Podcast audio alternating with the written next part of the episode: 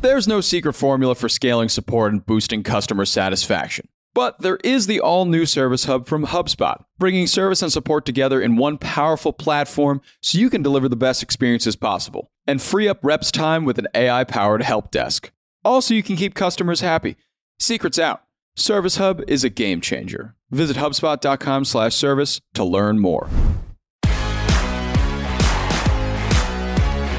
Good morning, everyone. It's Friday, February 25th, and you are listening to the Hustle Daily Show. I'm Zachary Crockett. I'm here with our daily writer, Juliet Bennett Rylah. Hey. Thanks for joining, Julia. Thanks. And we've also got our social media manager, Nicole Phillips, with us. Good to have you back on, Nicole. Thanks for having me. So, we had a completely different episode planned for today, but some very important news developed yesterday. Russia launched a full scale invasion of Ukraine. Now, this is a monumental historical event, and this story has a lot of very complex elements to it international relations, foreign policy, warfare, geopolitics. We just want to say up top here that we are not experts on any of these things. We're a business and technology focused media outlet. But in the early hours of this conflict, it's become apparent that social media is going to play a very big role in how we're all going to receive and interpret the events unfolding in Ukraine. So, today we're going to talk about what we're seeing play out on social, how Ukrainians are leveraging digital platforms to share these stories, and also some of the long-standing complications of social channels serving as real-time sources of news. And just a note for our regular listeners, we're also going to be skipping the daily news rundown today, and we're going to focus solely on Ukraine. Nicole, I'd like to start off with you here. You are more plugged into social than anyone I know, and I'm wondering if you can just give us a bit of a digital dispatch. Uh, what kind of stories are we seeing play out on channels like TikTok and Twitter right now? Yeah, so when coming to the situation that's unfolding right now in Ukraine, many of us saw the alerts on our phone last night that came after weeks of buildup that President Vladimir Putin of Russia has ordered an invasion of Ukraine. Now, people in the region on social media are sharing videos of the attack to TikTok. And at no other era in history have we been able to see war, attacks, invasions happen in real time like we are right now and like we have in some recent events of the past. Sure. And you can't ignore this on the other side of the world. On TikTok, there are videos of tanks, and civilians are there before the news cameras get there. Sure. We're seeing rockets falling, being shot in real time.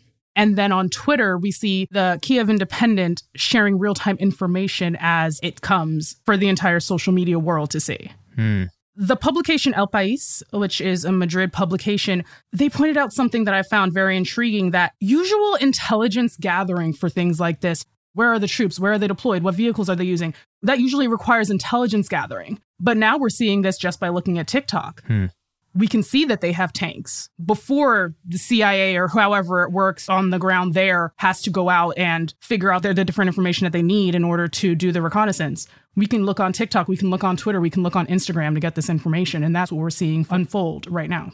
I think a lot of people feel that this new sort of real time citizen reporting is both good and bad. It's obviously good because, like you said, we get firsthand accounts and narratives from people on the ground that are often maybe misportrayed or overlooked by Western media outlets. But it also really opens up the door for the spread of disinformation. Juliet, disinformation, particularly when it comes to big global events like this, is obviously a longstanding issue for social platforms. They've tried to make a lot of strides on this front it's obviously resulted in congressional hearings and all kinds of things in the wake of the elections. But what are some of the efforts that we've seen to combat this right now with the invasion of Ukraine? So, one thing that's happening right now is we're seeing a lot of open source intelligence. And what that is, is it's essentially information that's derived from publicly available data. So, in this case, that could be satellite imagery. You know, they were able to see Russian troops assembling at the Ukraine border via satellite.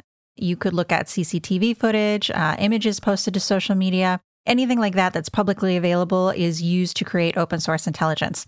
These communities of research and analysts, they're often active on Twitter. They detail conflicts in real time and they combat information by verifying these sources. So let's say someone shares an image. They might work to geolocate it, make sure that it's coming from where people are saying it's coming from. So, a couple examples. As tensions were sort of mounting around all of this, researchers were able to look at public railway databases in Russia. Those have since been shut down. You cannot look at them anymore, but they were able to see what trains were traveling where and what type of things they might be carrying. There was also a claim that a briefing between Putin and his security council was broadcast live, and they were able to determine that it wasn't. They like zoomed in and were able to analyze participants' wristwatches and see what time it actually was. Wow. There was one instance where some pro Russia people posted a video and they were like, oh, this is Ukraine attacking. And then these analysts were able to look at the footage and say, like, okay, but this audio seems to be coming from a different, much older video. So we doubt that this is an actual true video. So it's, it's kind of things like that. There was kind of also some drama around some of these accounts being accidentally banned, right? Yeah. Mhm. Yeah, that happened on Twitter right as everything was just kicking off. A lot of the users were these researchers and analysts and uh, open source intelligence reporters. They actually thought they had been targeted by Russian bots that reported their content and led Twitter's algorithms to automatically remove it. Around the same time, the Ukrainian government was experiencing a lot of cyber attacks, so it kind of all made sense. Twitter has since admitted that the accounts were suspended accidentally, that there was no evidence of them violating any terms of service. Sure. Uh, but they also say there wasn't a bot attack, that it was a human error that led to these accounts being suspended, which is kind of unfortunate because here they are tweeting the information in real time that is important for us to know. And yet, you know, they were banned from the platform. Well, that raises another question. Nicole, a lot of people think that these platforms have just created these magical algorithms to detect disinformation. There's obviously a lot of gray area, and ultimately, these aren't just magical algorithms working on the back end. These decisions are made by individuals. We've seen the reports from the Facebook whistleblower discussing the downfalls of Facebook's attempt to address disinformation, that they weren't doing as much as they claim to be doing. Mm-hmm. And it's really difficult when you are just humans trying to parse through the millions of accounts, perhaps even billions of accounts on Facebook. Mm-hmm. It creates this sort of existential question about social as a whole, right? Sure. While 10 years ago, we wouldn't have been seeing headlines like TikTok reacts to the situation in Ukraine or Right, right. Twitter responses to XYZ. That was never a thing. And it's so cool that we have that sort of access. Social media at its inception, it didn't plan to be this news outlet. It didn't plan to be an aggregate of news sourcing. Mm-hmm. But that's where young people are getting their information. They're getting it on social. They are not even going to click an article. They're going to just read headlines or read the 240 character tweets. And then that leads to the larger issue that a lot of these social platforms are kind of trying to address from behind right now because this hmm. wasn't the original point for their creation. They have actually become, in some cases, for many people, legitimate news sources, and they have to try to figure out a way to combat this disinformation.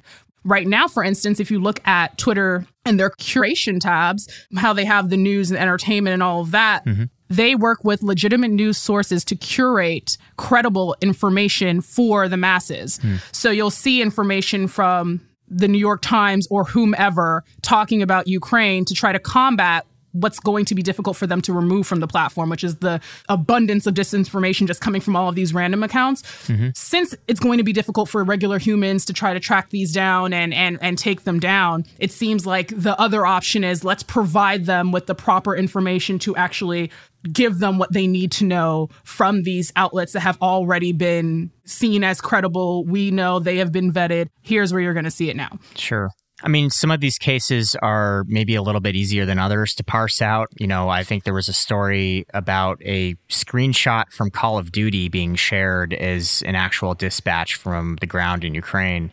Others are a little hazier. Like you said, when it's just a massive pool of individuals that we're relying on for news, the problem of vetting becomes a lot more complex. Mm-hmm. Yeah, these social media platforms didn't expect to be the arbiters of free speech or to have the responsibility that they do right now. So they're navigating some pretty difficult waters, especially since 2016, when we all sort of realized just how robust the disinformation network was on a lot of these social platforms. And if you think about it, it's only been five, six years since then. They're still trying to figure things out.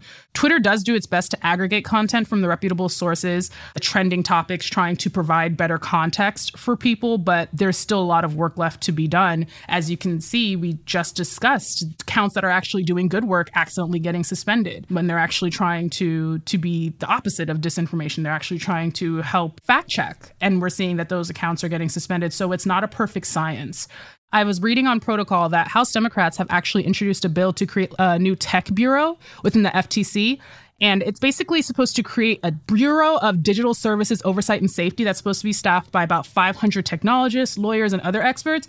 And they're going to figure out some rules and requirements to help mitigate the risks of these online platforms. So at this point, it's almost as though the government's kind of like, we gave you guys a chance to try to figure out how to regulate yourselves. and it seems like maybe we need to jump in. Sure. Is that the best course of action? Who's to say? But that's how serious this has gotten when you think about 2008, 2009, when we all made our first Twitters and were just saying, so and so had lunch today, or whatever nonsense we were tweeting, who knew we would get to where we're at right now? Mm-hmm. Right.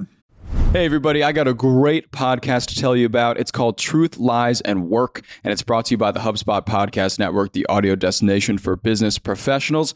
On this show, you can join husband and wife team Al and Leanne Elliott as they dispel myths, impart wisdom, and answer all your questions about finding, keeping, and motivating great people. They actually just did an episode with John Smith, who is the manager and agent of famous Argentinian soccer player Diego Maradona. He talks about in this episode how he was able to manage the global superstar, athlete, celebrity that Maradona is and was. It's a great listen. You better get out there and check it out. And you can listen to Truth, Lies, and Work wherever you get your podcasts. Sure.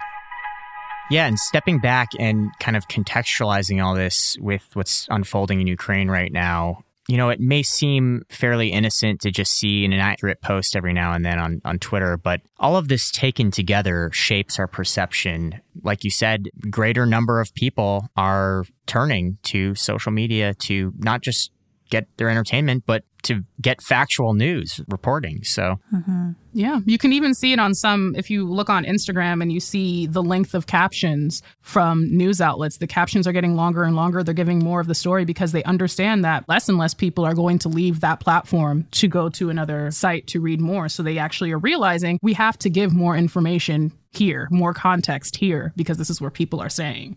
So we've also kind of seen a very vocal and direct response from Ukraine's official Twitter account. Yeah, just a few hours ago, they actually tweeted to Twitter to remove the official Russia account. They said there is no place for an aggressor like Russia on Western social media platforms. They should not be allowed to use these platforms to promote their image while brutally killing the Ukrainian people. And they tagged both Twitter and Twitter support it's pretty interesting for them to make a call like this. And I do wonder what Twitter's actually going to do. They have a history of making bold moves like this. We mm. saw that they did suspend former President Donald Trump's Twitter account after they accused him of spreading misinformation. Mm-hmm. And they said that they have the right to do so as a uh, private company. And they did it.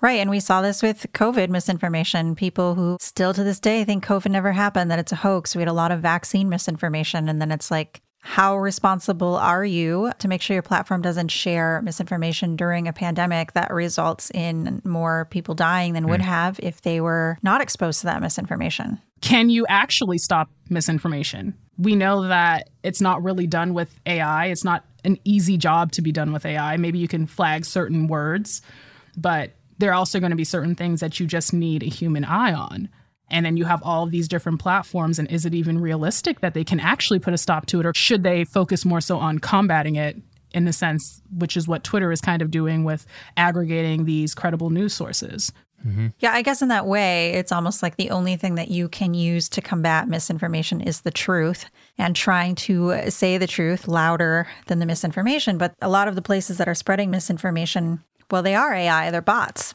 that uh, just automatically respond to things or show up uh, where you least expect them. You know, you can tweet about something totally benign and then a bot's conjured by a word. And then it's like, oh, well, here's this piece of misinformation. And so it's like, it's very difficult. They have a lot of tools to spread misinformation. Sure. And obviously, there was so much discussion around the interference of Russian bots in the United States election. Mm-hmm But now that the conflict is centered in Eastern Europe, it's almost hard to fathom how much more forceful that interference is going to be when it's closer to home for Russia.